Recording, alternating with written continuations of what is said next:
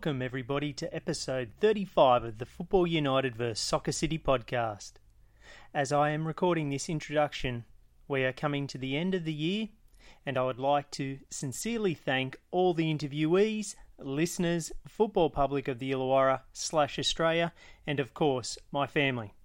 Approximately 14 months into this podcast journey, and it has been an absolute delight to meet and interview people who have shaped our game in the Illawarra.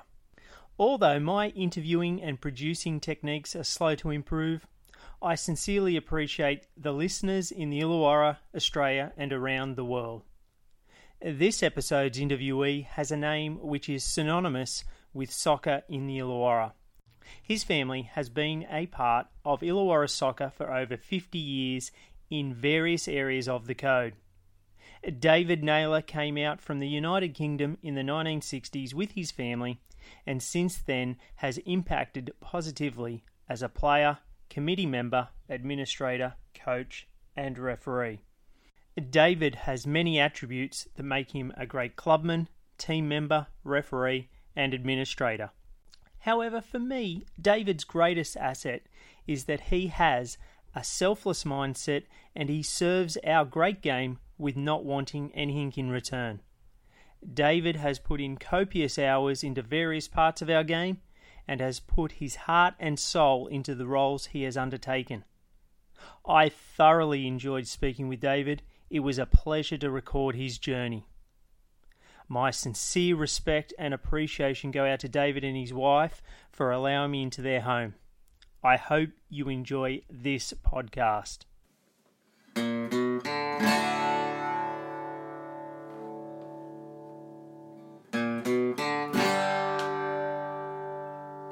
Welcome, everybody, to the Football United vs Soccer City podcast. I'm here in the leafy surrounds of Corrimal, and I've got my special guest this Wednesday evening, and it's David Naylor. David, welcome. Thank you, Travis. Good to have the opportunity, mate, to talk to you tonight. And I sincerely appreciate yourself and your wife for allowing me into your home. Um, respect goes out there. Um, there's a lot to cover, so uh, let's go back to the beginning. Um, where were you born and, and where did you grow up? Chuck, I was born in the UK, um, not far from uh, uh, Manchester. Um, my early childhood was spent in a place called Newton-le-Willows. Um, but from there in 1966, uh, uh, parents made the big decision to uh, move out to Australia and emigrate to this beautiful country. And in terms of um, you were born in, in 53, so um, you would have been in your teenage years, but prior to coming out to Australia, um, what was your involvement in um, playing football um, and or watching it? Well, there was no um, back back in England in those days. There was no junior football like it is out, out here in Australia. The only time you played was at school in midweek, but there was no organised football on a, on a weekend. So my weekends, as I got older, and from probably around the age of eleven, um, I was uh, allowed to go and watch. Uh, on the one week, I'd watch home games at Old Trafford, and yep. watch my beloved Manchester United run around. And on the alternate weeks, I would um, go to Central, a place called Central Park in Wigan and watch Wigan. They're now called Wigan Warriors, Wigan Rugby League Football Club um, yep. in those days. So uh, my weekends were, were, were uh, taken up with um, spectating, if you like, in uh, back in the day. And in terms of uh, playing the game, did you play football at school?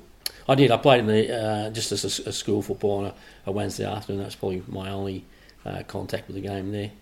And yeah. um, so, more of your, I guess, footballing memories from from those those days in the UK was more related around watching Manchester United. That's correct. Yeah, I was fortunate enough to uh,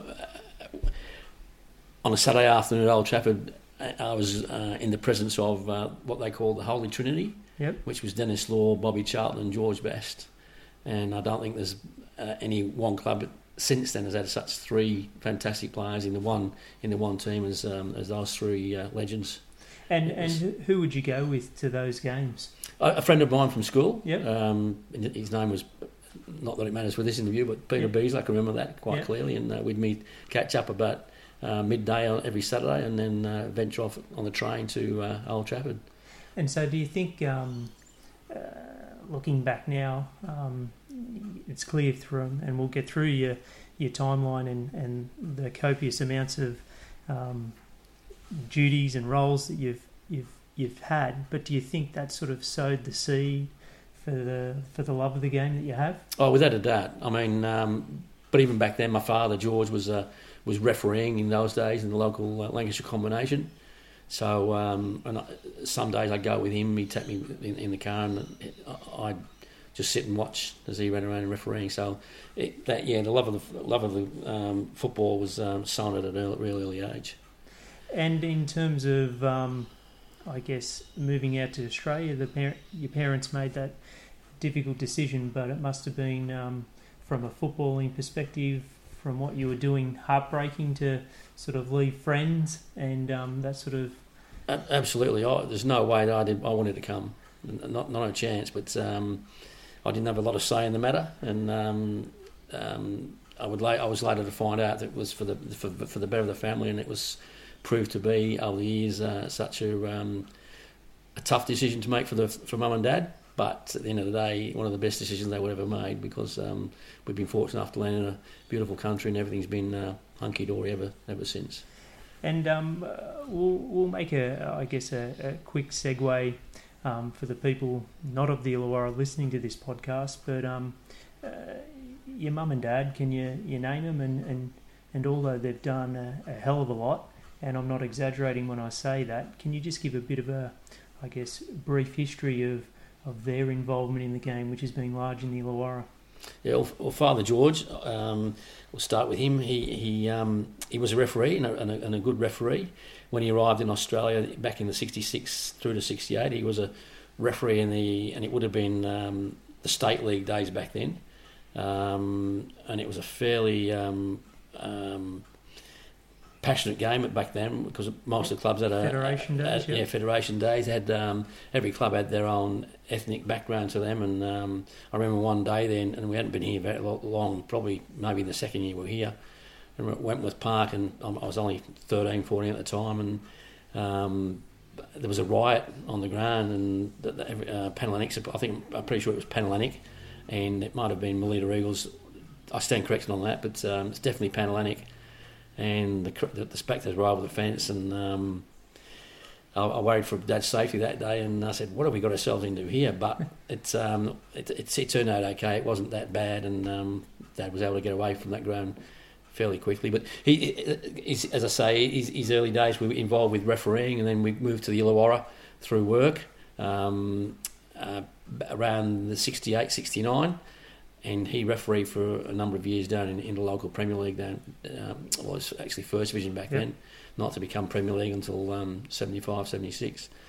And from there, when Dad had to retire at age 50, because you, you, weren't allowed to go past that, and so he had to give up the whistle, and he, and he, and he turned to administration. And um, he was president of the Illawarra um, Soccer Association, as it was called back then, or Soccer Illawarra, um, probably 18 years.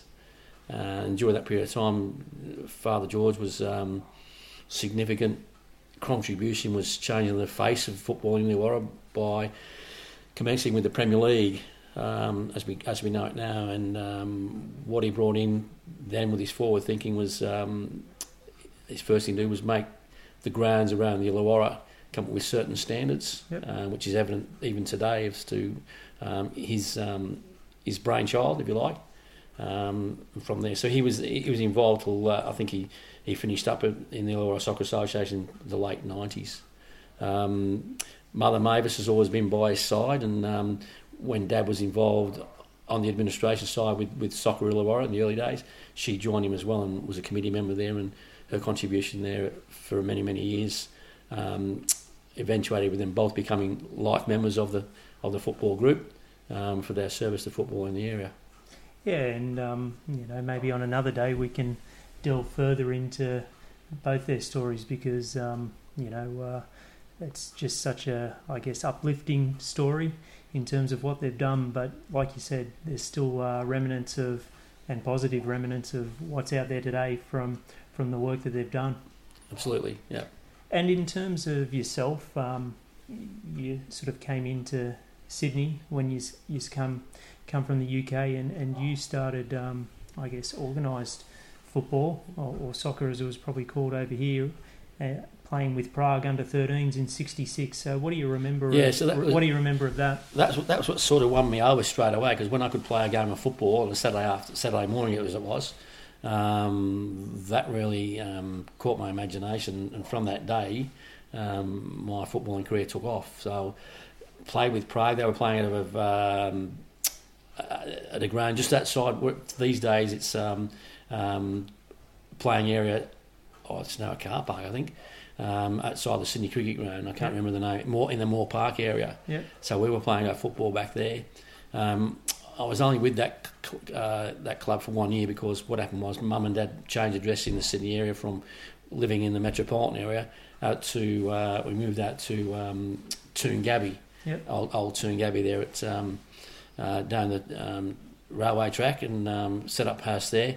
And there I joined a team called Wenty Waratahs, and I played there for um, um, three seasons. I think it went with Wenty Waratahs before we then moved camp, uh, work wise and uh, house wise, down to the uh, Wollongong area, and set up house in uh, in Balgownie, and um, yeah. And in terms of uh, playing with Prague and then uh, the Wenty Waratahs in sort of that 13s to under 16 sort of range, um, what position were you playing and um, and how did you find playing, uh, I guess, football here compared to what you'd been playing at school in the yeah, United Kingdom? Yeah, I was generally playing um, as a defender or slash midfielder back in in the day. That's my first taste of it in in, in this country, and um, I was fortunate enough in those two early junior teams. We had quite good size, and I, I, I can remember winning trophies in my in, in the first year and the subsequent years we went to Waratah as well. So uh, um, I think we might have won grand final with each. Yeah. Um, which was uh, which was a good start to, to football, yeah, for us. And in terms of, um, I guess, when you came down to the Illawarra and, and, and living at Balgownie, um, your first taste taste of uh, uh, seniors was in 1970 with, with the Balgownie club, who were in the were in the federation in those days, um, not the local league. So, um, how did that come? But, but, by that stage, I was 17, 18, and um, well, we weren't li- we were living in, in, as I say, in Balgownie at Hudson Avenue, which wasn't too far away from Judy Masters. So. Um, um, my junior days I'd left behind there at Wenty Waratahs, yep. so I moved straight into senior football yep. with uh, with the um, um, with the Balgownie youth team. Yep back in those days, they were playing in the in the Federation's second division. Yep. South Coast United were the, with the team top team down here playing the first division, and Balgownie were a very good side playing um, in the second tier of uh, Federation New South Wales Federation football. And I think the youth grade in that in that period was a, a third third grade. It was called. It, it was, yeah. So, uh, who was um, who was your coach, and um, that you can recall, and, and what are your memories of coming down here in, and, and playing at Balgownie? Now that's a good question. I, I, my coach back in in, in, in, in those days at youth grade level, I, I honestly can't remember. Yep. I do know that the manager, though, his name, um, his surname was Murphy, yep. um, and he was the father of um, Phil Murphy, yep. who was a soccer scribe down in the, with the Illawarra Mercury. So I can clearly remember that.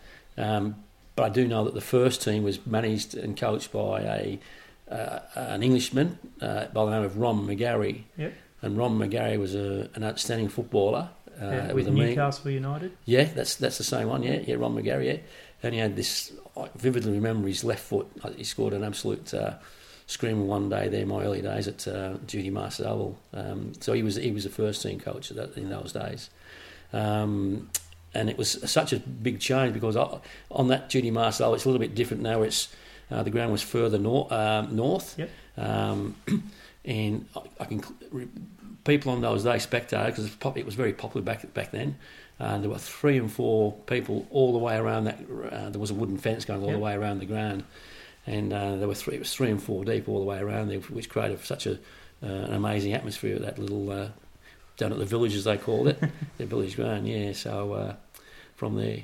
And in terms of, um, I guess uh, Ron McGarry and, and others. Um, how did you find um, your transitioning from from junior football into into the senior ranks? Oh, it wasn't too bad. Um, as I say, I played that first year, year and a half or uh, two years maybe. I, I played in, in, that third third tier at, yep. at, at the club, and um, you know I, I, just matured into it, sort of thing, and uh, it was just uh, just a, a, a, natural progression, if I can say that, um, in terms of standard and the, the way I go. So I adapted to it fairly well, and I to myself. And it wasn't long before I got a, a taste of um, first grade football at um, at the club via um, a few games in the, in the second grade.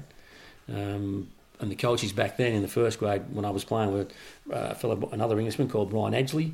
Yep. He succeeded um, Ron McGarry and was uh, there at the club for two, three years. And then um, the um, Jolly Green Giant George Ramage was then the next coach that was involved there. So, um, yeah. And what about um, uh, Brian and um, and George? Uh, what were their coaching styles like? And um, was it pretty, pretty much ru- the, rudimentary back pretty, then? Pretty much the same because George is uh, English background as well as Scottish, if you like. And um, uh, yeah, so it's fairly it's just a progression from um, um, Ron McGarry to Brian Edgley to George Ramage. So there wasn't wasn't a great, great deal of difference there. And in terms of um, every second week uh, playing up in Sydney and whatnot, um, how did you find find the travel aspect to? Oh, it was good. yeah, it was, just, it was just part and parcel, and I enjoyed going in, in the yep. in the car with the boys, and um, yeah, it was uh, it, it, was good. Yeah, not a problem. And in terms of that period as well, um, you weren't just uh, playing the game; you were uh, uh, helping out in terms of uh, the junior club there, being the treasurer and also uh, coaching some junior teams. Yeah, that's right, Travis. I, I had my first taste of uh, coaching there with a, an under 12 Balgownie side. They were short of coaches back in then, so I, um, I just put my hand up one day and said, Look, I'll, I'll help out, you know, I'm, yep. I'm, happy to coach. So I did that for um, four or five years with the, and I took that uh, team from 12s up to 16s, so yep. five seasons in total. Um, and during that time too, there was always looking for volunteers at the club level with committee. So I had my first taste of uh, administration, and I, I, I was the um, took on the treasurer's role with the junior club there to uh, help them out as well, which worked in well with my. Um, I was working at that time as in, in, in the in the in the in the banking industry. Yep. So taking on the treasurer's role was just a um, you know sort of a, a, transition, if you like, or a progression. That thing. So it was, you know, rather know, I adapted it fairly well, so it was good.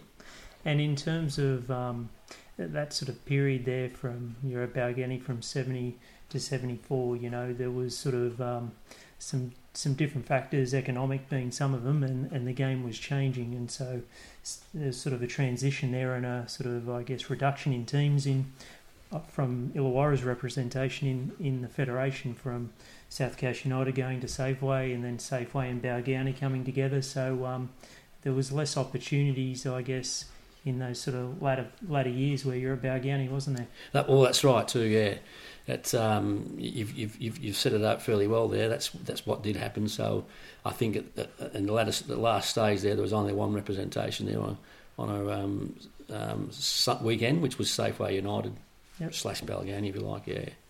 And so um, at the end of '74, where you were playing at state league level um, and, and playing first grade. Um, what was the decision at the end of the '74 season to then uh, join Unanderra in the in the local um, IDSA competition?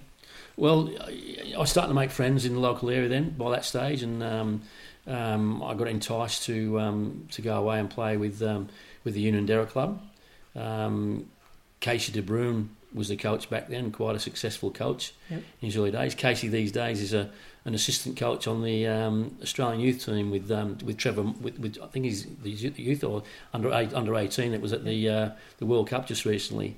Um, so Casey's still doing his bit for the game, but um, yeah. So uh, Casey De Bruin got in touch with me and asked me to come over, and um, I jumped at the opportunity because he uh, he was a, a, real good hands-on coach. Casey, player player coach, he was, um, but a good one too. So and that year we actually won the did the double. Did the double, yeah. We were league champions, as I like to call them, and uh, grand final winners that, that particular year. So uh, it was that was a really good season, that one there. I think uh, both me and you are in the same camp about uh, calling it league champions, not minor premiers. Absolutely, mate. Yeah. Um, in terms of um, Casey, can can you talk a bit more about him? Because um, I guess I've had um, people on this podcast um, from the 80s and 90s um, talk about their influence that he had and his abilities. So, um, can you give elaborate more about Casey and, and how he went about things? Yeah, well, when I when I first came across Casey, he was just starting out as a coach. So he hadn't been doing it that long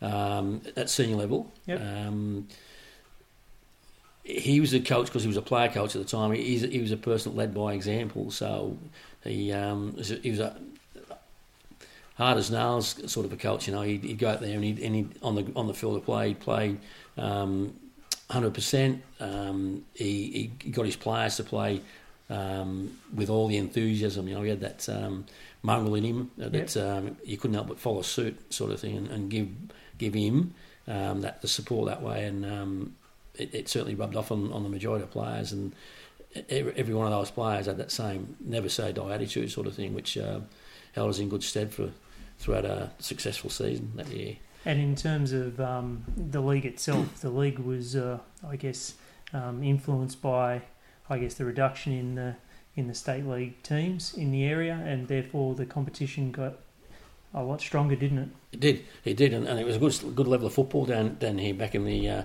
seventies, early eighties, um, um, uh, and, and it was well um, supported with spectators. There was lots of good crowds in back in, in those days as well. You know, you, you get four and five thousand to the grand final uh, on a on a regular basis there, and um, uh, and, and, the, and the standard was, as, as I say, um, top draw as well. And in terms of uh, some of the players that you played with, you played with the likes at Unanderra in '75 of Paul Harris, Larry Gaffney, uh, Barry Stewart, Jim Boyle. Um, think it was uh, Jim Cannon and Joe Magro and Fra- Frank Sepulveda. Some of those. of Yeah, that's So- right, mate. Yeah. So what do you recall Well, the, tho- those well, guys? the standout player was um, obviously Larry Gaffney. Yep. He's only fairly young, my age at the time, and he would go on to bigger and better things, as you're probably well aware. Um, playing, the, playing, progressing the national league, and fr- from memory, he, he was probably the, one of the first players that made that step up um, from a district league level to um, moving up to the, the, the national league. So, notwithstanding all those other guys before the pre, uh, pre before us, like your Charlie Stewarts and all that, all, all those sorts of guys that were top notch players as well. Um, but certainly from a, a national league level, he, that uh, Larry uh, made that step up fairly early in the piece, and uh, he was the standout player from there. But Paul Harris up front as a centre forward would score you a goal every second week, sort of thing, and then you got Johnson McCants at the back, and uh, it was just a, a, a really, really, really good side. and yeah. where were you playing at that point in time? In right defence? fullback. Yep. I'd move back to make right fullback. My uh, although I did play in, in the odd game in midfield Yep. um, with a couple of coaches, but mainly I was a right fullback, overlapping right fullback. And in terms of Unanderra, there were they um, uh, predominantly the the maroon colour with a bit of white on the sleeves. That's correct. Yeah, the old, old maroon. Yeah, and at the- Unanderra, Unanderra Oval that's there. correct. Yeah, yeah.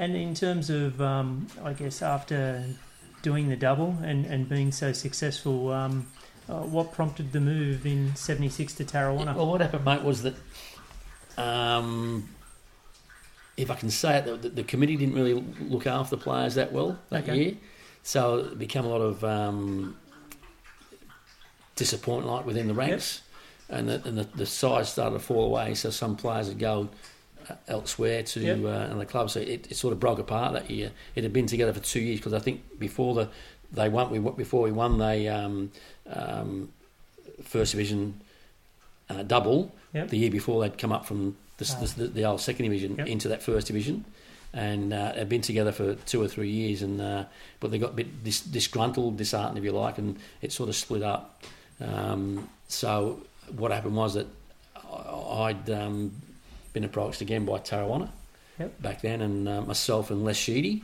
Yep. uh, was a, was a midfielder with me at Unanderra we made the move to um, to Tarrawanna And so, um, who was uh, the coach or the committee person that sort of uh, came G- to Gary? Gary, G- Gary Tuckerman was the um, was the coach at Tarrawanna uh, for the first time uh, then, uh, and the it was the Hudson boys that were uh, that they're the ones that the president and whatever that uh, made touch base with me to see I was interested in, in making a move. And was there Yeah. a, a sort of uh, thought in your mind that you might uh, go back to playing Federation football, or were you sort of enjoying what, what was happening in the league and, and in your own, I guess, personal and vocational life that you thought, nah, I'm happy to play in the in the, the top tier here? Yeah, no, that, that's probably I probably realised that stage.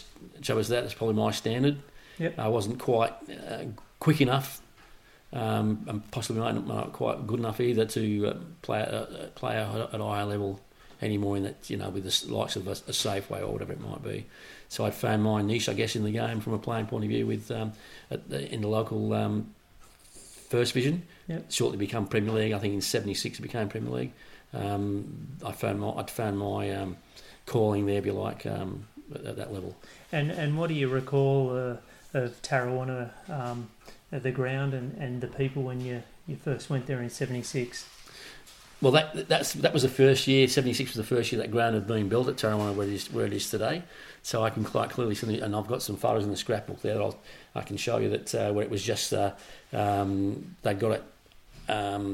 Um, it was just coal wash. Yep. So they had to make a ground from scratch, and with with, with uh, a lot of due diligence, made and, and, work and effort, they they were able to bring that that uh, ground up to um, up to a level good enough to play football on. And um, back then there was no houses at all around the ground. That's all that was there was just that ground and um, and whatever. And uh, it went from there. So yeah, so it's a credit to the club over these all these years now 50 odd years that um, it's at a standard where it is today. And um, is a very, very good club, um, and I'm on the record in saying that, but it wouldn't be, I guess, out of place by saying that that sort of 76 to 80 period was one of the golden periods of the club. Absolutely, mate. Yeah, you, you, you, smack on there, mate. We had a, an excellent. Uh, squad of players that we tinkered with over that, that five year period with bringing other players and things like that. But it, it was a wonderful wonderful time for club that um, that short term. Because can you tell us a bit about some of the players like um, uh, Tuckerman? Um, you know, he was player coach, was he? Gary was. Yeah, yeah. He, was a, he was a sweeper, yep. if you like, and uh, um, like lightning, very yep. quick across the ground. And he'd come. He played in that. Um, I think Safeway there. Yep. So he dropped back to take on a, a, a coaching role. Um, yeah, so he, he was um, without doubt an, an, outstanding player. And there was sort of like a, I guess, a mix of different guys like yourself that had played Federation and, and then come yeah, back to the Gary Masters was there yep. too, so he, he he played a bit of Federation football with South Coast United and whatever. And and what about the likes of say Miller, Ingram, and, and Cropper and Split and, and Patterson and, and the like? Yeah, well, they, they came on afterwards. Um, you mentioned Miller there, Gordon Miller. Yep. Probably one of a Scottish lad still lives in Australia. Lives up at uh, Sutherland. Um, he was an outstanding midfielder in his on his day. Uh, left-footed, but he was uh, in the middle of the park. He was he was sensational. So um, yeah, he, he, was a good player. But all those other players you mentioned, they would all all do their all do their um, business, if you like, and uh, their work, and um, they're they're all good players in their own right. And and even though times have changed, but um, I guess uh, soccer for a longer period was on the field but off the field as well. So the fabric of the club, uh, I guess, to be successful must have been quite enjoyable because you don't just success in the park happens through hard work, but um, it was a strong league, and so yeah. to do what Tarrawanna did in yeah. that period, yeah. must have had some good friendships and, we and did, relationships mate. developed. There's a social aspect to the social life there after games, completely different to what it is today, yep. where players will just go home these days and um, and um, once the game's been finished, or they might do the oblig- oblig- oblig- obligatory uh, attendance at the sponsors yeah. for half an hour, forty. Back in those days, um, you'd be at, you'd be on a Saturday night, you'd be at four and five hours, and Corrimal East Club was the place to be back then, and without shadow of doubt, you'd get four and five clubs to come back to that Corrimal East Club yeah. on a Saturday night and they all been there with the banter and whatever and, and carrying on. They were really uh, good evenings of, uh, after after football matches. And in terms of some of those uh, bigger matches in that period, because uh, like you you've stated in your timeline, you know there was um, league your league champions, um, grand final winner, and, and a couple of couple of grand final runner ups. So um, yeah you know, you were at the, the, the pointy end of the table yeah. For a few years there. Yeah, the big uh, yeah we were, and the, and the, the big um, challenges came from like Berkeley uh, Sports and Social, um, Fig Tree, um, Fairy Meadow. Yep. um, coming into into the into the to the fore um, in the late seventies, and um, they were later on to play in the in the uh, state league, got to the state league. So it, was a good a, a good time, and uh, you know every game um, back in those days was fairly close and um, hard fought, and um, the credit to uh, uh, all the clubs that were around in those days because it was a, a, good a good period. And is there any sort of uh, games that sort of you can vividly remember in that sort of 76 to 79 period with Tarrawanna that sort of spring to mind straight away? Oh, 76, we were, um, I was fortunate enough to go back to back league champions, yep. previous year with Unanderra. Yep. And Les and I come across and we were league champions that following year. Um, got beaten in the grand final out at um, the old Balls paddock yep. um, by West Fig Tree, got beat 3 2 um, when we probably went into the match but slight favourites, but got, got beat. Um, 77, um, we we were one game short. Got beaten in the final, so we didn't make the grand final in '77. '78, we were back in. Um, we were runners up and grand final winners. That's probably yep. the highlight for me that day. So, what do you um, remember of that grand final? Well, one of the, um, just to give you a bit of a, a, background to it, there's a player running around with Fairy Meadow at the time called um, John Bingham, and he he was one of the best players and uh, going around and playing for for uh, Berkeley at that stage. I remember this uh, this early in the season, he, he went above the ball on, on, on myself and caught yep. me just below the kneecap with a straight leg. And I thought from that day, I said, "You dirty bastard!" Um, and I know how he never broke my leg. I'll never know. And that stuck in my mind. Yep. So anyway, we come, we matched up in the grand final one day, and, I, and I'd been asked to play in the midfield, yep. and, and, with the sole purpose that uh, Dennis Patterson, the coach of the day, yep. had, had, identified John as the danger man, and um, it was my job to mark um, just man marking. John Bingham man mark him and, and nullify his uh, impression on the game, sort of thing. Um, and I, I, should tell you that just prior to that game, it, there was a big um, man of the match award on offer that particular day, and it's put up by um, a, a, a, good uh, local um, lad, by Norm Flanagan. He was yep. a, big uh, player in the in, in the football in Illawarra back in those days he put up a two hundred dollar man of the match award from his A and G carpet uh, yep. players, and we, we discussed it training the week before, and uh, we said, well, no, I put it forward. I said, well, if one of us wins this award, what we'll do is just put on the bar and we'll drink yep. it out and the thing. And I got shot down in flames. No one said, no, no. Because that was a large sum of money back in, in those in, days, in mate. It was absolutely. So. Um, cutting to the chase, that they said that I got shot down. No, whoever wins it keeps it, sort of thing. So so the grand final came along and got done. We won 1 0 that day. Um, against Berkeley? Against Berkeley, yeah. Um, Dennis Patterson scored the, the, the, only goal of the game. And um, I'm happy to say John, John got a kick that day. And uh, as, as a result, I won the Man of the Match award. So, so you had a uh, few up... more of your teammates coming yeah. back to start the conversation yeah. again. they did, mate. And uh, as it turned out, I I, uh, I put hundred dollars in the bar and uh, put hundred dollars in my pocket. So uh, that was good. So that was uh, that was uh, those days. A year later, Fairy Meadow was the nemesis that that, that year. We were leading um, uh, two one, yep. going into um, stoppage time at the end of, uh, of normal time, yep. and uh, ball come across from the left hand um, the left hand side, and uh, left fullback Wayne Bradford. He won't mind me saying this, making that laugh. He got up to head the ball, mate, and headed it straight in the back of the net, mate. Send the game into extra time, two two. Uh, his brother Gary was the manager at, the, uh, at that time. He, he was in the dressing room. He cracked all the champagne off the bottles. They, they got, the corks had gone off when Wayne had scored this uh, great goal with his head mate, and uh, we got beaten extra time three two. So yeah, so um, yeah, so that was the '79. Uh, that was the, and that was the end of that uh, that period because I moved on from after that. Um, I had my first relationship with um, Balgownie in 1980. And in terms of, um, if we can briefly go back to, to Dennis, Dennis Patterson, um, uh, what about him as a as a because he was a playing coach? He was a playing coach, but how was he as a as a coach? He was very good. Dennis uh, was an under twenty three Australian national international, uh, playing with um, South Coast United. So he was um, very a, a very uh, handy player, very very good, and um, he again he was it was his first foray into coaching yep. um, when he came across to when he succeeded Gary Tuckerman as the coach, and um, I guess um, it helps too when you've got a good bunch of players to work for as well. It makes the coach's life a lot easier, and he was uh, very fortunate fortunate to be able to um, uh, handle these this coaching role a lot, lot easier um, with with a good squad of players we had. But um, he, he he was very good, Dennis. Yeah.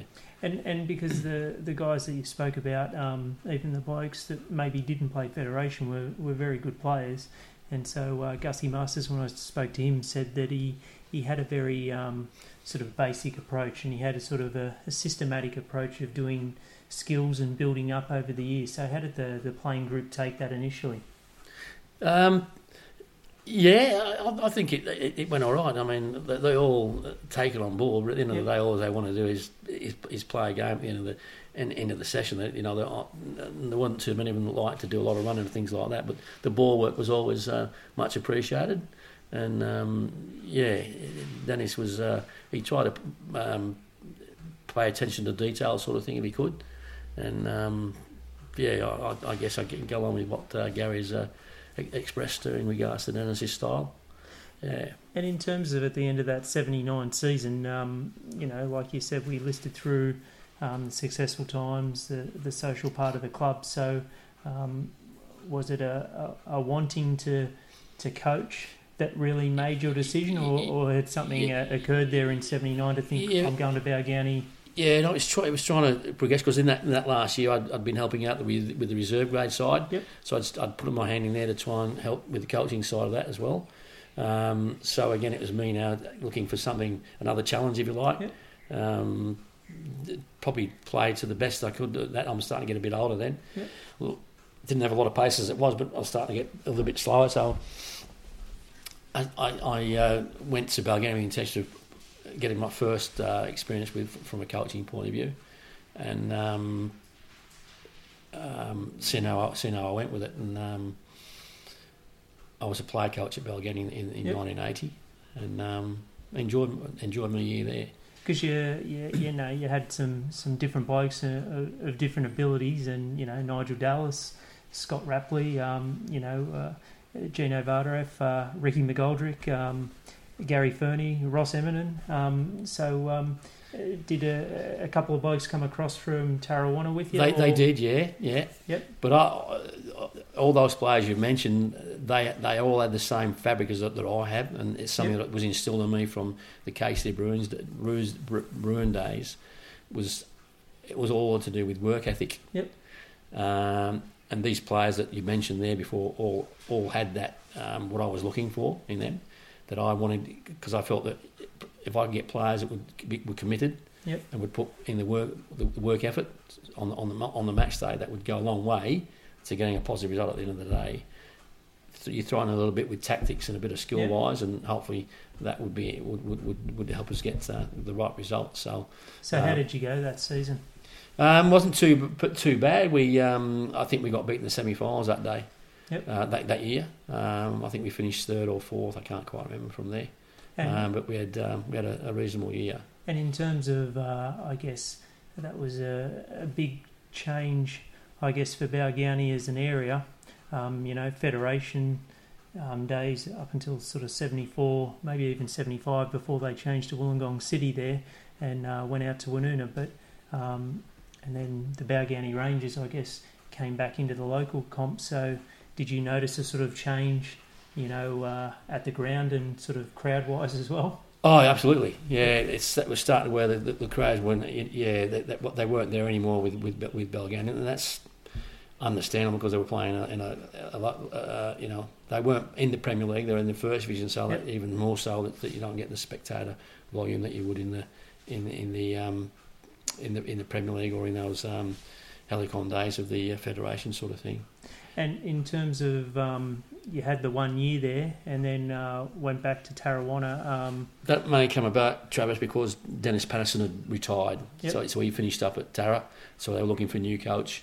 Um, so they come asking me would I be interested in, in doing that. So I just thought it again as another um, step up sort of thing. Because they another, were still in challenge. Premier League, weren't they? They were, yeah. So it was, just, it was another challenge for me to uh, to go there and um, and um, see how we went.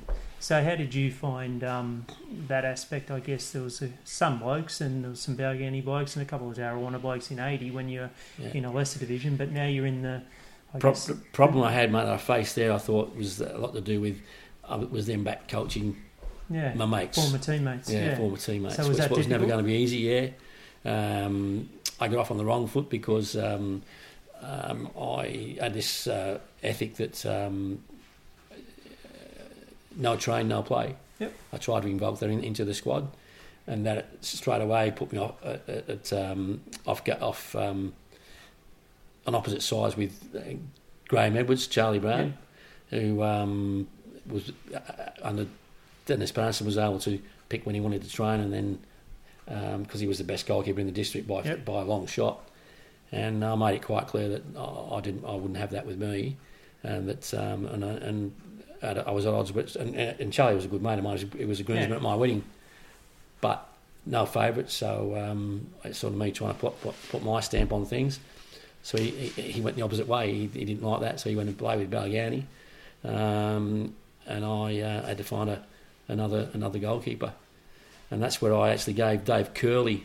Um, Yeah, I was going to say that. uh, the renowned Dave Curley come into into the play. He was only um, 17, I think, and he was the only goalkeeper at the time. And he come in and in, in my first year with uh, Tarrawanna, there we, we made the, the pre-season cup final um, with Coniston against Coniston. Who were a very good time. They were Gussie Master. Gus, Gussie Master by that stage had gone to Coniston, Yep. and um, um, he was playing out there, and they beat us four 0 on the ground. And I had to throw Dave Curley in the deep end um, because I didn't have a goalkeeper. Um, so Charlie went the other way, and yeah, so um, I, I've got to say I did find it a little bit difficult there, um, having coaching uh, teammates and things like that. But obviously, uh, the club itself or the committee were, were I guess, welcomed you back by Yes, appointing you, well, that- so there yeah, was that's, no issues yeah, from. that's all right. And we didn't have a bad season. Um, we didn't make the semi-finals. We're just outside, um, but we had a had a reasonable season.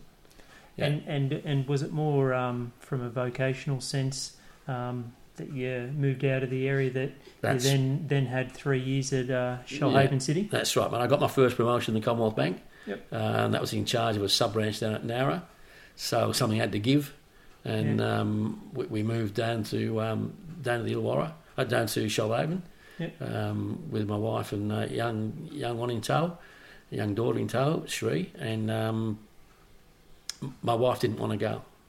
Did not point blank. She did not want to go down, but she came along for the ride, so uh, we, we were there, and we had three good years there at uh, in Shoalhaven. Um, but it was time for me then to get to come back to Wollongong to advance my um, Career. career. Yep. And my wife didn't want to come back, so she absolutely loved it down in uh, down in the Shoalhaven, and um, yeah, um, but she wasn't real happy when I said we're going back to Wollongong. And, and she, I she guess said, "Go go yourself."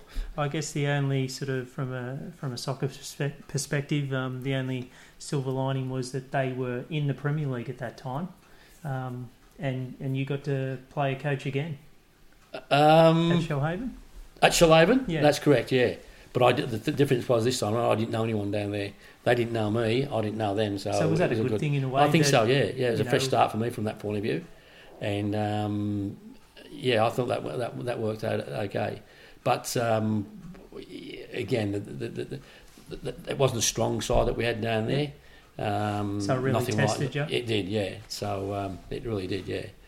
And Uh, and you were playing with uh, the likes of say um, some of the names that I've sort of gleaned um, from the records that I have: uh, Ian Bryce, David Ison, uh, um, Roberts Barlow, Glenn Davies, Yeah. David Wilson, Yeah. um, John Hemmings, Yeah. Paul Bone. So um, Yeah. it was If, a if, if it, was, mate. But if I have one regret um, um, with that, that coaching thing with those guys, is that um, I got too close to them, Yep. and I should have kept it at arm's length. So I was because I, I was one that liked the social side of things Yeah. as well with the game.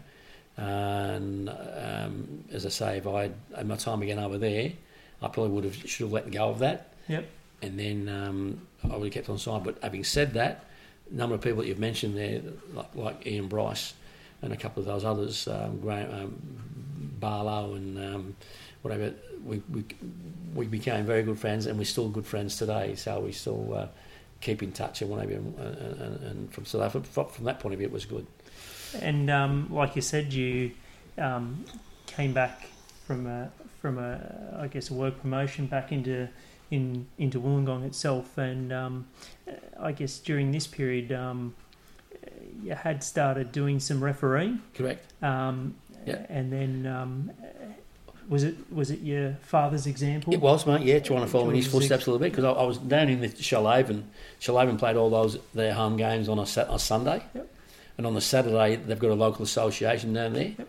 Um, so what I what I did on the Saturdays when we were playing at home, I tried I, I tried my hand at, at refereeing, Yep. and um, I took it quite well, and I and I, and I um, yeah I enjoyed that um, that that side of it as well. So so watching Dad referee all those years and, and pick, I'd sort of um, it helped me heaps. So I was sort of uh, I, and I picked it up rather rather quickly. So um, the refereeing side of things um, came on um, quite strongly, and I decided to give that a crack for a, um, a little while. because it was a it was a, a fair fair chunk there from sort of eighty four to ninety seven. Yeah, Um, with a Yeah. couple of years off there when yeah. you when you coached Yeah. uh, again. Yeah. So how did um, Well, I actually coached in that time, mate, just so I didn't let go of the coaching as well. I, I was able to, while I was, wasn't involved while the coach, I coached Illawarra, the representative yeah, I was going to team get to that as for, well. for, for, for three seasons I think we had. So you're sort of, I guess, uh, doing a, a couple of things concurrently. So um, uh, with the refereeing, though, um, uh, that appetite to sort of improve and, and sort of referee in a sort of better division apart from Shoalhaven, uh, how did that come about? Um, from on the refereeing front, So you moved Yeah, back to the area yeah, and then just yeah, joined the local yeah, referees yeah, I did, yeah, yeah. Um, in the early days, obviously, only refereeing um, in the lower grades. Yep. You had to do your time, sort of Yep. thing, and um, whether it be youth grade or reserve grade, and mainly in that um, the second tier, the second division stuff. Yep. Um, so, which allowed me then to, um, from the coaching point of view, which still still keep keep my hand in there, um, coach the refer- the um, the uh, representative team, which is mainly obviously made made up of Premier League players. So I could um, I could um, you know pick pick that and, and juggle. I was able to juggle the, the, the two sort of thing. So what about um, the refereeing fraternity in, in that sort of 80s period? You know, who were, you know, you've spoken about your dad in terms of how you learned a lot from him by Yeah. watching and, Yeah, and, and seeing what he did at a high level back in the UK, but and even in the federation days. But yeah. who were some of the guys that you sort of um, watched or? Well, he'd retired by then, and um, um, and the people that were around back in those days were Tommy and Barry Scott. Yep. Um, Vince Masters was a referee back then. Um, one or two others, the names escape me, but Rex Layton um, was doing very well. Yep. And I think it was in the late 70s that Rex actually, and I could be wrong with my year there, actually refereed a National League game down at um, he, the Wolves down here at um, they played at Memorial. Was it Memorial? I think I thought this particular night was it was um, down at Ray Robinson. Okay, could have been Ray Robinson, Travis, and uh, yeah. Um, so he was one of the, the good referees running around, and, and, and a very astute referee too. Uh, Rex Layton, I might add, mate, very very good. Um, yeah. So and from from those days of refing, I slowly made my way up to the Premier League first grade Yep. sort of thing. Um, coaching days had, had, had gone by then. Um, uh, so I thought.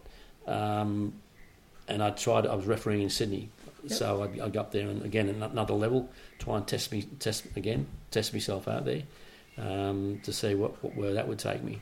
And so was that that point of view. initially the state league?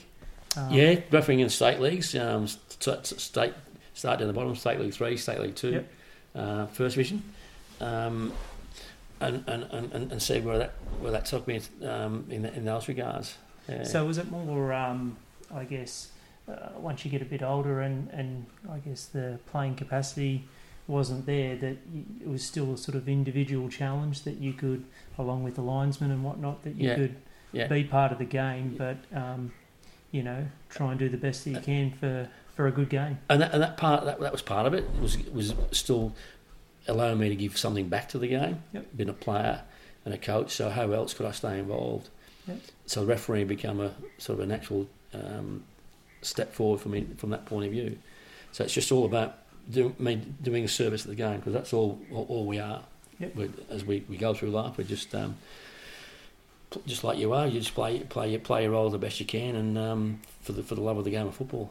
and that's So, did you find that um, there was obviously um, once you went to state league that you you did have some of that ability because um, being on different refereeing panels is is like being selected in a team. It's Yeah. judged yeah. based on performances Yeah. and, and how you're assessed. So, um, did you um, think, well, I'm in state league now. I'm, I'm getting good feedback, getting appointments. So, um, did you push yourself even further? Yeah, I, I did, mate. Because I, I, I um, whatever I take on, I try, I try and do is the best I possibly can. Yep. So with the refereeing, I, I want to see what, what where, it, where it would take me, and I was fortunate enough to get selected on the um, um, um, the National Youth League Yep. referees panel. Back in the I- NSL? Yeah, yeah. So I was I was refer- uh, refereeing youth league games there, and from there, um, I was also um, acknowledged as a on the national league assistant referees panel. Yep. So I was running lines there um, as well. So um, you know, I'd found I'd, I'd, I'd, I'd done okay. Didn't quite get to that national league level, which would have been nice. But uh, the guys that are doing that are a lot, lot more experienced than me, mate, and um, I'd have to do a, a few more years before I could get to get to, to do a middle there. And Um, and what about the comparison of, um, um, you know, you did quite well as a player in in sort of winning winning trophies and whatnot, but sort of progressing in the refereeing ranks. Is it still? Did you still get that personal satisfaction out of going that extra step every? Yeah, every yeah, increment? yeah, for sure. Yeah, um, without a doubt, um, it was just about being the best, as I said, best you possibly could be, whatever you whatever you do, and um, the fact that I, what helped me a great deal was that you know I, I played at a reasonable level, Yep. um, so I, I found the um, adapting to referee became quite quite easy actually. I didn't, um, yeah. It's only when it's only when it started at the end of the day was the when, no matter how you try and do your best, you, what you can, you, you don't keep everyone happy, and you can't you can't possibly do that as a referee. So um, the abuse starts to come in as all referees get, get Yeah. stuff, and um, after a while, you know, it, it's like water for duck back. But, but it got to a degree where it started to stick a little bit, and that's when you start to lose the enjoyment out of it, and whatever. And that's probably at the end of the day what brought the end to my um, refereeing days. And when you look back at that, although that's a, I guess, an issue that still plagues the game today for referees, but um, uh, what were some of the, the big matches that sort of still stick in your memory where you either had a, a good game in your opinion, or, or there was a huge crowd or a, Yeah. a big event? Well, I, I, thought I fortunate enough to referee a National Youth League grand final. Yep. Although back in those days, it, when it say National Youth League, it wasn't teams from the other side of the country sort of thing. It was just uh, I was only doing the ones when they come to New South Wales. Yep. I didn't go anywhere else. So, and that was out at St George Stadium, Yep. And has a um, a linesman and a, an assistant referee. I was um, actually Phil Torpy and myself were selected as the ARs in this particular grand final out at um, the old um, Parramatta Stadium Yep. one day, and I'm just trying to think of the two teams that was uh, happened to be in the grand final. Yeah, it was Marconi, I think, and um, I think Indy Upper might have played that day. Okay. Marconi and um, could be wrong, but it might have been Sydney Olympic. Back in those days, so from that point of view, it was um, yeah, that's uh, that was a, a bit of a, a buzz from a refereeing point of view. And Yeah. if we go back to um, just quickly in terms of that um, 85 to 87 where you coached the Illawarra representative team, um, uh, what was the difference there? Because uh, I guess you'd had some coaching stints with, with Balgownie and then Tarrawanna, Shoalhaven sort of player coach as well, but this was more coaching Yes. and, and I guess the cream of the crop as well. Yeah. So how did you find that? Well, you didn't get um, you didn't get too long with the players, mate, to, in preparation for the game. You probably only had got uh, six sessions with them on the six Wednesday nights leading up into the game. Um, Illawarra hadn't had much luck in pre- because pre- previous years because we only generally I think they played in the past. When I played for the Illawarra, we played uh, Newcastle, or Yep. it might have been Canberra, sort of thing. Um, but these days, when um, it was just the ACT Canberra that uh, that I was involved with those games, sort of thing, and uh, hadn't won a representative game. It, the Illawarra hadn't won, won it for quite a while, so I, I use that as my um, um, incentive, if you like, Yep. for the players, motivation to try and get these to perform best the players to perform the best they could. And I, it's just a matter of me just in, in them the confidence to go out there and, and do their best and you know motivate them because you don't get a lot of time to prepare the side in terms of tactics and things like that. I don't get the chance to see the opposition, see what Yeah. they what they what their shape is or anything like that because they don't play any games. So they were just one-off games, so to speak. So um, yeah, it's just mainly make, making sure when the boys went out that, that they're they're ready to play and whatever. And we were lucky that in those days that um, when I did coach that we were able to pull off three wins in three years in a row. So that was good. And in terms of um, sort of, sort of in '92, um, even though you refereed in '95, '96, and '97, but you, you um, back in that sort of '92, '93 era, you you came back to coaching. Yeah. So Yeah, I was a bit of I was a bit of a crossroads with uh, where I was at. Yep. In myself, mentally and physically, where I wanted to be, and um, I was starting to become a little bit disillusioned with the refereeing side of things. So I put my hat in the ring this particular year with Balgownie uh, Yep. to do the um, youth grade side. Um, the year before, with Eric Thompson as coach, had won the grand final Yep. against um, um, West Victory. Yep. And um, so I, I went along to Eric asked me come and give me a hand in the year after looking for youth grade. I said, yeah, I'll, I'll come and do that. Um, and as it turned out, before the start of that, that next season there, um, Balgownie, and I never did find out why, yeah, decided floated. imploded, yeah. Yeah. And um, they let uh, Eric go for whatever reason. I still don't know to this day why. Um, but let, let him go, and um, it would have been easy for me to, to walk away Yep. um, with him. Um, but the club then, because they were, it was so close to the start of the season, they um, and I think it might have been I'm not sure whether John Walker was the president of the day at that time. They asked me because of my previous background would I step into the breach sort of thing Yep. and take the side for that um, for that year. And, so um, how did you, I guess, find that with sort of mentally? It's a it's a late transition to, to sort of make, and yeah, and a hard decision at that. Yeah, it, it was, but again, it was that that all the players were still there Yep. um, that had been successful the year before. The only difference be, being was that Matt Horsley had played just about every game the year before, had now established himself at the Wolves, and he was playing there, so he was unavailable um, when because I think the season's overlapped. Yeah, they did. So it he, he was still he played a full season with the Wolves, but for I think uh, we got him back for about eight games, six or eight games at the end of that season. He come back and strengthened that side even more. And the side the, the side did well. I mean, I didn't have to do a lot with it actually because it was Yep. it just looked after itself more or less. It's just a matter of me just keeping on the straight and narrow sort of Yep. thing. And um, um, we came up one game short of the grand final. We got beaten a replay at um, at McClellan Park by um, um, Coniston, I think it was. And without a word of a lie, mate, that that, that particular day before the game, um, and I think it was towards the end of extra time that Richard Peel um, had got on the end of this corner kick that come in, um,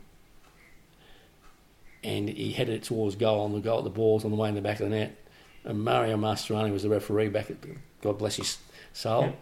Uh, the late Mario Mastroianni was the referee, and he blew his whistle with the ball on the way in the back of the net, which would have been the winning goal and would have put us in the grand final.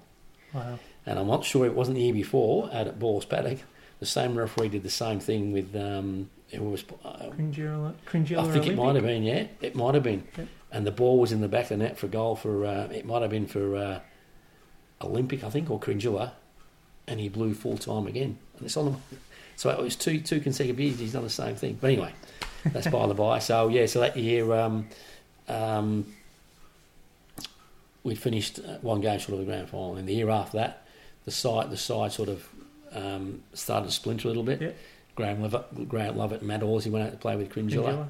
With Uh, where Eric Eric had gone coaching. Yeah, Yep. yeah. Um, Danny Valister, I think, went out to Wollongong Olympic. Yep. Um, so the nucleus of the side, which was a very good side, um, wasn't there. So yeah, so um, I think I was only there for um, that season and the next, and I, we, we parted company. And, in- that was the end of my that was the end of my coaching days. and in terms of, I guess, No, no, it wasn't. yeah, I, you I stand corrected. I went back to Tarrawanna, Tarrawanna. Yeah. yeah. So yeah, there, there's a period there. So you had some time off, I guess. Yeah. Um, uh, sort of after '94, went back to refereeing. Yeah, to try and get over that disappointment with Balgownie, and um, didn't reach the same heights that I did with the refereeing back then. Yep. Um, in that in the last last three years, so um, that's when I called time on my refereeing days at the end of uh, '97. Seven. Yeah. And and and then how did um, uh, Tarrawanna then approach you in terms of where were they at as a club and and, and how did they come? Yeah, they come calling, mate. Um, um, and I was uh, open to it, sort of thing. Again, it's still me giving back to the game. Yep. Um, they had spent a lot of years in. Um, I think when I took over, they were in um, in first division, Yep. below the Premier League, and they'd been in that. I think through- from the mid '80s, where they dropped out of the Premier League into that first division. They'd had a spell in even the second division because Yep, it was three in tiers the back early then. nineties. Yep. Yeah, and so they'd had a long period of um, out of the Premier League. So um, I got approached, and um, part of my um, um, interview with the with, with the um, um, president of the time, I'm just trying to think of his name. It'll come to me. Um, I said to the guy that I'd have the club back in Premier League by the year um, 2000. Okay. Yeah. So we won promotion in um, '98, and we Yep. we're back in Premier League in 1999. So, yeah. So that's um, So, uh, what do you recall of um, some of the guys that you coached there, and and um, well. Then I, I, I took um, well, didn't take, but I approached some of the players that were coming, getting a bit long in the tooth from Balgownie. For example, um, Andrew Naylor, Yep. um, uh, Glenn Keaton, Yep. um, Greg Yeaman, Yep. Peter O'Brien. Um, I asked them to come and um, give me a hand up um, to t- Tarrant, see if we could uh, turn them around. Um, got a few players from other clubs to join the join the uh, fray, sort of thing, and um, went from there and um, ended up putting a, a decent side together.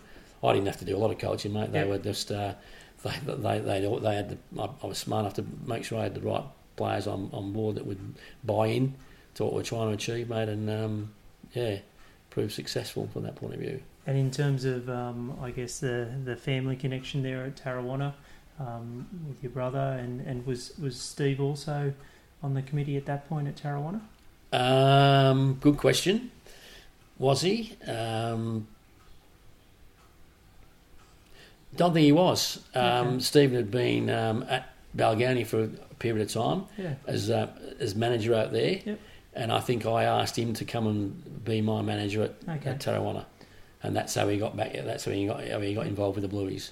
So Yeah. um, I guess you had your brothers there. Um, did that sort of add to the experience, which was fruitful and um, enjoyable in terms of the league progression and Yeah, getting back into yeah. the Premier League? Did that sort of add Yeah. to? My wife was it? there also. Yep. And, She and was, what a, was her she, she capacity? was she was a canteen manageress, Yep. and by that time she was a uh, a life um, a life. She become a because she'd been a, whilst I drifted away doing other things. Yep. She stayed loyal to Tarrawanna. Yep. and she was a life member at Tarrawanna, and um, yeah, she uh, she, she was um, looking after the canteen. Um, son Matthew was playing youth grade. Yep. He progressed out of the junior ranks and playing youth grade there.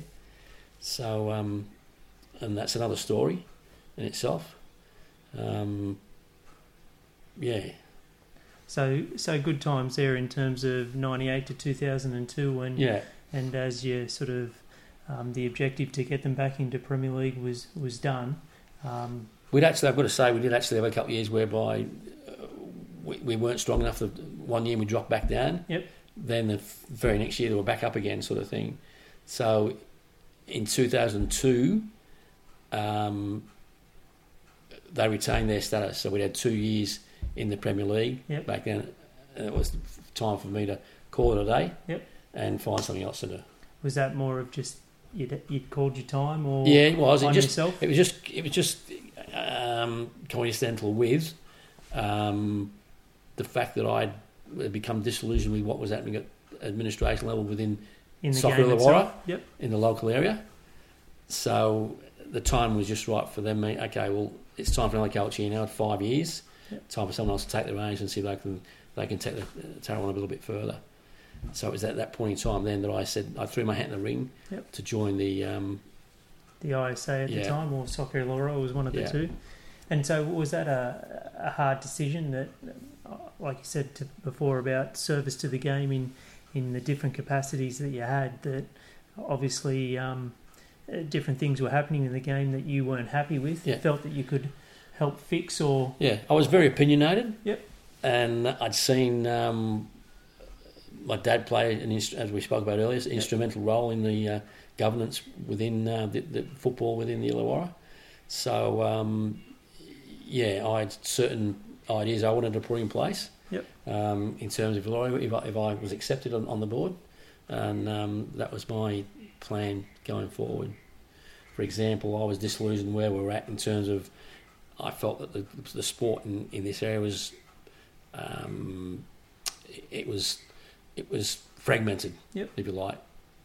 We're all pulling in different directions, juniors, amateurs, men's, and the Wolves. Yep. Whereas we should have all been working, have a common goal, Yep. work in the one direction to take the game forward, and make sure that the Wolves are part of that process. That we make sure we The end product. the end product was there. So that was um, my big thing that I that I had when I got involved. So, um, apart from that drive to, to help the game, was it a hard one to, to leave Tarrawanna in that sense? Oh yeah, yeah, yes of- and no because it was uh, it was the right time for me. Yeah. Um, and one of the main things was I a couple of years earlier I'd given son Matthew his first grade debut um, at age seventeen, and I should mention he scored on he came on as a replacement at Elizabeth Park and scored on debut out there. So it, it- was better for him. He was established by that stage in Yeah. the Tarrawanna first grade side. So I think from that more than anything else, I think said I need to step aside, Yep. let him play with someone else now, and Rather to, to, to, to- you to- around.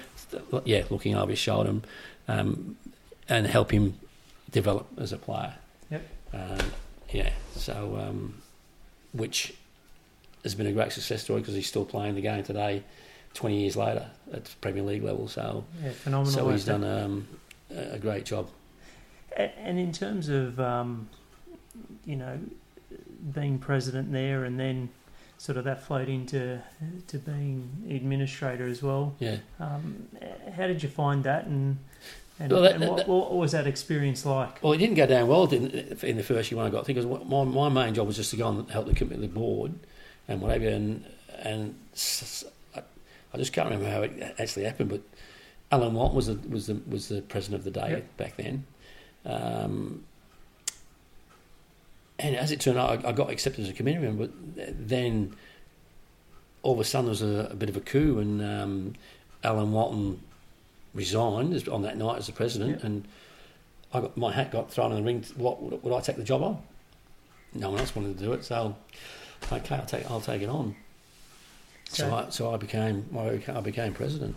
So uh, uh, was it a steep learning curve and Well, it was because I wasn't in that I wasn't in that job long, you know. Because what happened was it, it um, um, a manager's job became available within that uh, within that structure. Yep. Um, so a, a, a paid position Yep. was there on a part time basis. Just, I think it was thirty five hours a week, something like. that. So. Um, and it had all the makings of that person being sort of a, a leader, if you like, Yep. with um, supporting the board Yep. um, to take the to take the game forward. And I applied for that for that for that job, which was conducted through an external employment agency. Yep. Put my name up for that, and, and as, as as you know, I was um, 13, 14 years in the job. so how did you um, uh, find that sort of administration role compared to say refereeing, um, coaching? You know, you hadn't done that sort of administration, um, I guess, for a while there. Although you you were, you know, treasurer at Balgownie Juniors and treasurer at Tarrawanna in the late seventies as well. Um, yeah, I think Travis, my just my understanding of the game and and being involved in a lot of football for such a long time helped me make the transition fairly easily and comfortably. You know, people around the area knew me, I knew them, sort of thing. So it wasn't too difficult, mate, to to get that um, to, to, to, to get it on uh, on on on, on um, up and going, mate.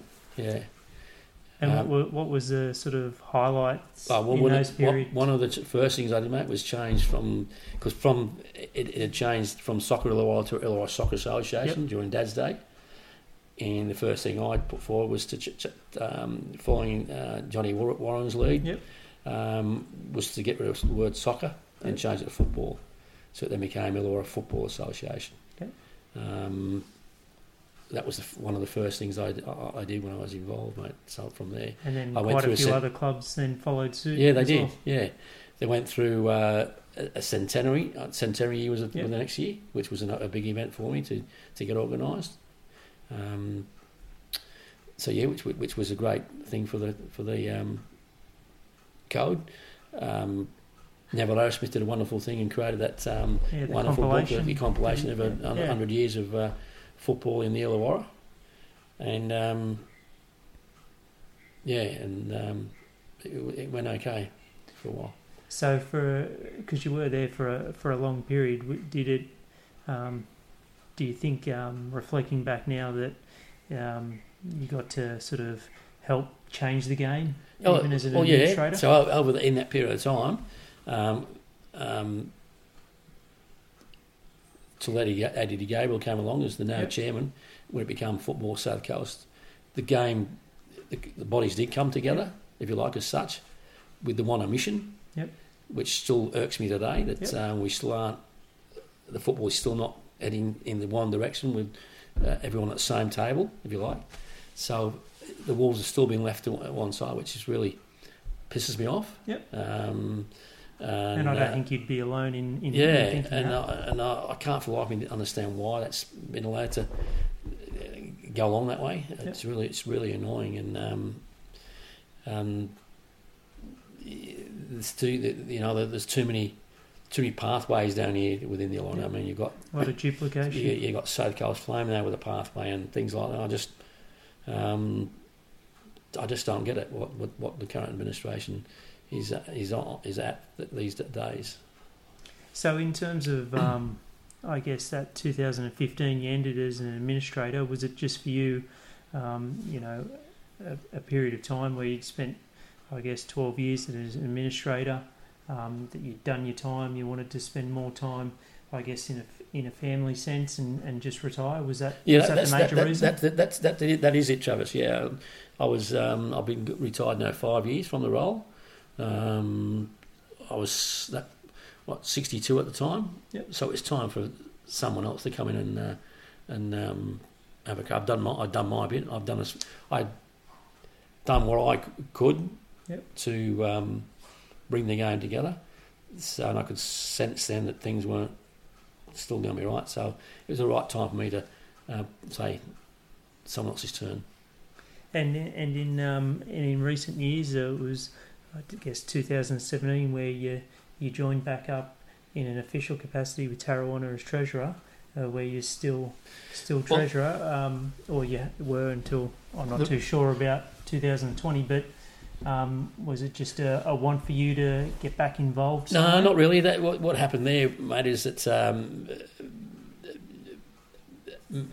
son Matthew had gone gone and played with Bulli. Yep. For he'd left Taiwan in 2014 and played with Bulli for um, eight years or nine years, whatever it was, eight seasons. And um, he, so I I had one when, when I finished with Illawarra football, I had one year out just watching him play out at Yep. Bulli, and then he he decided for whatever reason that he was going to leave Bulli and um, come back to Tarrawanna. Yep. And um, brother Stephen was the president of, of Tarrawanna at that Yep. time. And he said, David, why don't you come give us a hand at Tarrawanna? Otherwise, I'd have still been the spectator. He said, come on, you want to give us a hand? As a, Yep. um, you know, and so I did, mate. I, I come on and um, I've been there, what, three years now as, Yep. uh, as, as treasurer of the club. And So uh, when we sort of, uh, I guess, sort of wrap up the interview, but um, how do you how do you look back at sort of your time in the game because there's been different strands to it, and I guess if we look at Tarrawanna in particular, you know, you've been there in different periods with different hats on, Yeah. um, and and gone and then come back. So so how do how do you reconcile that? I don't. I, I don't look at it of, of, of, of what what I've done for the game. Yep. I look at it what the game has done for me. Yep. And what what the game has done for me is just given me uh, where am I now, mid sixties, just um, 50, 50 odd years from when I come. And I, I'd go back to when, when I come to Australia. Yep. Um, so much enjoyment. Uh, and what I've given a bit back, of course, during that time. Yep. But it's made it's given me this love of the game that's um, you know that's uh, just it's just in the blood, mate, and I I've really enjoyed my time. So um, yeah, that's probably the main reason why I've done as much as I have, and as many different facets or different as different Yep. roles, is that to try and do what I can for my bit for that for that for a great game of football. And do you see some of the um, uh, consistency um, of the game in that period is uh, um, sort of the camaraderie, the, the fellowship, the friendships that are developed? Because, you know, like you said, um, uh, and I've been in the game a, a little while as well, that uh, one of the best aspects is to to go to different grounds and, and to see people and sort of talk to them about different stuff and there's there's continual relationships there and a sort of a very I guess close community. Yeah, I, I, think that, that sums it up fairly well, Travis. I mean, it is. I, I, I do I do like that, and I and, but when I go out, you look at my role and what you've done for the game and things like. Every club has that. Yep. If you look through the, the whole club, there's someone at those clubs has been there for forever and day. Ross Edmonton at Tarrawanna, for example. The Fawkes family at uh, had now been there for a long, long time, giving their back. And if you if you went to every club in, in, in the association, they, they'd have someone there that's been that's, that's done a great length of service for them. And it's just it's just the way you find these special people, Yep. um, because every club's looking for volunteers Yeah, all the time. But you'll still get those clubs where they've got someone there that's been there. Seems like from day dot sort of things that uh, are giving back and continue to give back because that's that's the way it is. It's in it's in our blood, mate, and it's. Um, I wouldn't have had it if I had my time again. I, I don't think I would have changed it. I'd have, I'd, have done the same the same thing. Um, and I've been in as, as I've said involved in so long. It's, it's given me so much. It's um, yeah, it's just been it's been a fantastic journey. And and what about um, you know, like you said, you've worn those sort of three distinct hats in terms of administrator, player, and coach. Um, what gave you the most joy? Uh, good question, mate. Good question. Um, I'd say as a player, Yep. I had some wonderful times as a player. I was fortunate enough to play in um, in, in grand finals, and um, uh, I've played in um, te- teams that didn't go so well. But I, in the main, I've been lucky to play in uh, wherever I've been. I've been I've played in some decent sides, met some, played with some decent players, and I've met some more decent blokes as well on the way, and it's that friendship that that uh, you, you, you- you've gleaned from those um, days in the football that's um, put me in good stead, man. And um, yeah, I, I- I- as I said before, I wouldn't change anything, mate. It's uh, gone. but playing is probably the one that's given the most enjoyment. I think. Yeah, And in terms of the future, do you see yourself, uh, as long as you've got the capacity to give, to still be involved in the game in, in, in some shape or form? um, probably as a spectator. Yep. Um, even today, as we speak, man, I'm, I, I wish I could find a volunteer to come and take my role as treasurer at the club, mate. I'm not holding my breath waiting for that to happen. But um, no, I'll, I'll still be involved with Ta- Tarrant for a little while longer. But um, yeah, I mean, Ross is Ross Evans in, in his early seventies now. He's still there. I'm not far behind him, like so. Um, yeah, we'll see what happens, mate. Um, but I'm enjoying what I do with the club at the moment in my role as uh, secretary slash treasurer. Yep. So um, until they can find someone to, to take my place, where I can gladly hand the books over, I'm happy to I'm happy, I'm happy to help out. And in terms of um, just, uh, I guess, do you ever sort of about what you get from the game? Um, when you said earlier in the interview that the the whole family's involvement in the region, um, you know, to come back, to come over to a new country in '66, and then to sort of get something out of the game, but to give back, it you must look back as you know with your wife and Yeah, and your kids, and Yeah. then yeah, your parents as well and, and siblings, you must look back and, and be pretty proud about um, how it's how it's sort of transpired. absolutely. It's um, yeah, it's just it's, as I said before, it's it's been a wonderful journey, man, and. All, as you say, Brother Stevens now heavily involved. I mean, he's now the president of the of the uh, men's football in in our area. So um, I guess it's just the the family have been have been uh, lucky where you know we've all been. You know, brother Andrew's a ref, refereeing Premier League games. Um, ah, it's probably unique, um, except for the Fawkes, his family mate, who've who've done their, their, their little bit as well. Um, but um, yeah, it's um, when you think when you put me on the spot and think about it, it's um, the family has contributed more than a fair share, mate, to this uh, to the great game.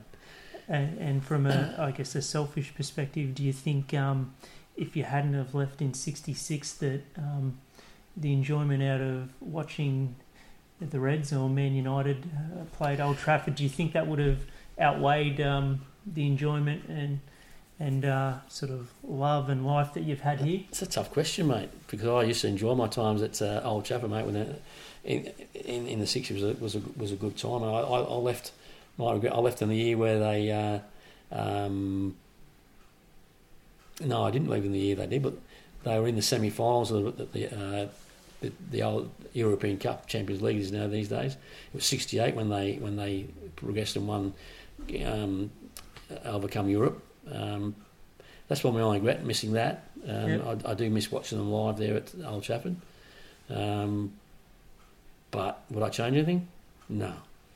I've got um, mum and dad to thank for that um, decision to uh, leave the family over there behind and um, venture out to uh, the wide open space of Australia, mate. So uh, it's been fantastic.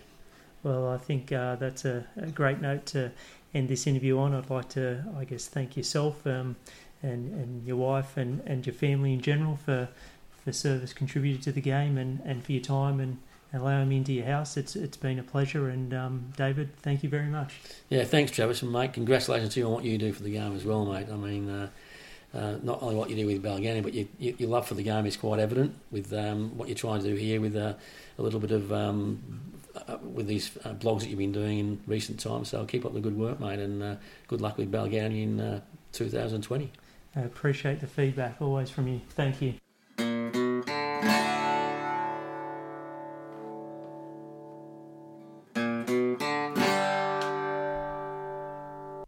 Episode 35 of the Football United vs Soccer City podcast is now complete. David is a brilliant man, and I have been very lucky to be involved with him in many ways over the years. David is always thinking of the game and what he can do for it. Therefore, it was an absolute pleasure to record his journey. I sincerely appreciate and respect the time given by David and his wife.